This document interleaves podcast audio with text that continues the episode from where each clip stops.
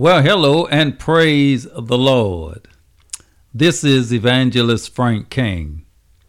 Welcome to Biblical Moments and greetings in the name of our Lord Jesus Christ. In this episode, I want to talk about the importance of choosing to trust God even when the majority choose to do otherwise. I will be teaching from Numbers chapter 13, and I will be using the King James Version of the Bible. Stay with me as I address the subject Whose report will you believe?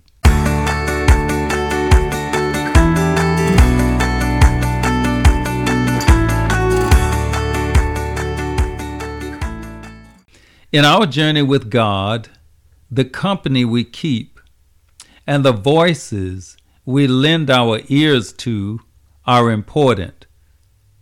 I'm not trying to be insulting with what I'm about to say, but there is a saying that goes something like this You can't soar like an eagle when you hang out with turkeys. And in our life, there are so many voices speaking to us. Some of those voices are assets to our journey with God, and some are liabilities. We can't silence all the voices that are out there. Some of them we can block out, but not all of them. But it is solely up to us as to which of those voices we will allow to influence us. That's an important point when God wants to do something special in your life, or when you need God to do something special in your life. That's where we are in our text for today. The nation of Israel was homeless. They needed a land to call their own. So I think we will all agree that they needed God to do something special for them. So when they arrived at the land God had chosen for them, Moses sent 12 spies to check it out. And it turns out that the land was prime real estate. As proof for the people, the spies brought back a huge cluster of grapes from the land. The cluster was so big and heavy that it took two men to carry it upon a staff. And verse 25 says, They returned from searching of the land after 40 days. I'm not sure what they could have been doing for 40 days, but that's more than enough time to fully evaluate the land. So, having returned, the spies gave their report. Let me read verses 27 and 28. Verse 27 And they told him, him being Moses, and said, We came unto the land whither thou sent us, and surely it flows with milk and honey, and this is the fruit of it. Verse 28 Nevertheless, the people be strong that dwell in the land, and the cities are walled and very great. And moreover, we saw the children of Anak there. So there were giants in the land. You know, sometimes when God gives us something, we may still have to go and take it. I know that sounds ironic, and I am certainly not saying that that is always the case, but sometimes it is. Now, we tend to believe that if we have to jump some hurdles and fight for something, it must not be from God. But as they say, hindsight is 2020.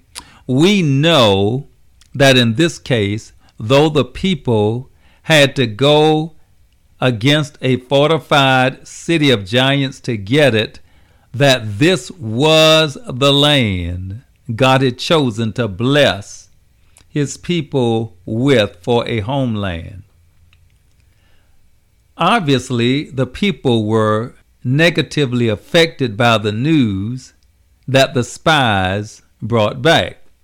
They heard what the spies said about how fruitful the land was, but they really heard what they said about the giants in the land. Isn't that how it is with us? We like the positive things about what God is doing, but we don't like the challenges that may come with it. So Caleb, one of the 12 spies, could see that the people were becoming unglued by what was being said. So he jumped in the conversation and began to minister to them. In verse 30, he said, Let us go up at once and possess it, for we are well able to overcome it. Caleb was a man of faith. He believed that God could give them the land as he had promised, in spite of the giants in the land. But ten of the spies who went with Caleb turned out to be fearful and unbelieving. They refuted what Caleb told the people. They did not believe they could take the land. They said in verse 31 We be not able to go up against the people for they are stronger than we. Let's assume that what they said about the people there was true. But more importantly, they were in effect saying they did not believe God could deliver on what he had promised. Now, God told them before they spied out the land that he had given them the land. But you know, if your opposition is greater than you are, and you can't believe God can do what He promised, you won't be able to move forward and be blessed the way God wants to bless you. So the people heard two reports. Caleb said, Let us go up at once and possess it, for we are well able to overcome it. The other men said, We can't go up against the people, for they are stronger than we. You see, anytime you're faced with a challenge that seems overwhelming to you, you are going to hear a wide spectrum of voices. Some will be from people who have faith in God, and they will speak accordingly. Some will be from people with no faith in God, and so they will speak accordingly. And some will fall somewhere in between. And that's why I entitled this episode, Whose Report Will You Believe? So I asked myself, why did the congregation listen to the unbelieving spies? Perhaps just perhaps it was because there were ten unbelievers and there were only two who had faith in God. It's human nature to believe that the majority is right. Why? Because it's more of them and their voices together are the loudest. And that's how it is in our world. Let me be crystal clear here the majority of the people in the world today don't agree with God. Most people in the world do not live by faith in God. How do I know that? Because most people in the world have not accepted Christ as their Savior. I'm saying that among the voices that we hear all around us and trying to speak to us, the majority are wrong. The Israelites listened to the majority of the spies and they ended up on the wrong side of God. And the same thing will happen to us if we don't discern the voices speaking to us. In the case of Israel, they were so gripped with fear because of what the 10 unbelieving spies told them that they wanted to return to Egypt where God had delivered them from bondage. Listen to what they said in Numbers chapter 14 and verse 4. They said one to another, Let us make a captain and let us return in to Egypt. Really?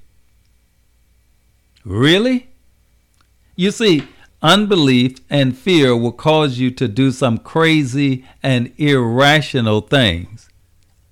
They were so afraid to trust God to do what He had promised that they were willing to go back in bondage in Egypt. How quickly they forgot how painful Egypt was.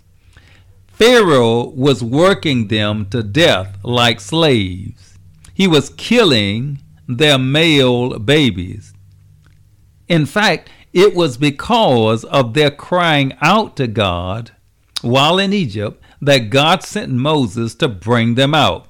And now they are saying, We are going to get us a captain and go back in bondage to Egypt. Listen, my friend, there is nothing rational about people who operate in fear and unbelief.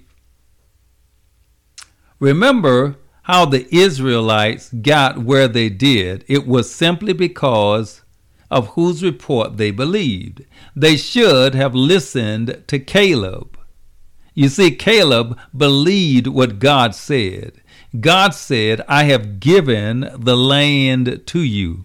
So Caleb said, Let us go up at once and possess it, for we are well able to overcome it.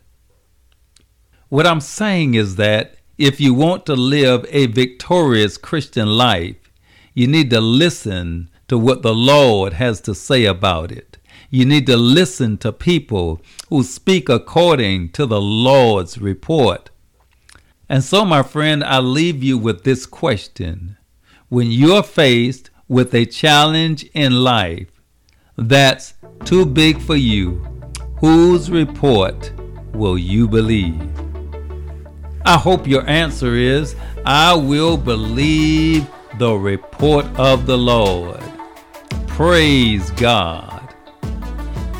Hey, listen, that brings us to the end of this episode. Thank you for listening today as we talked about whose report will you believe.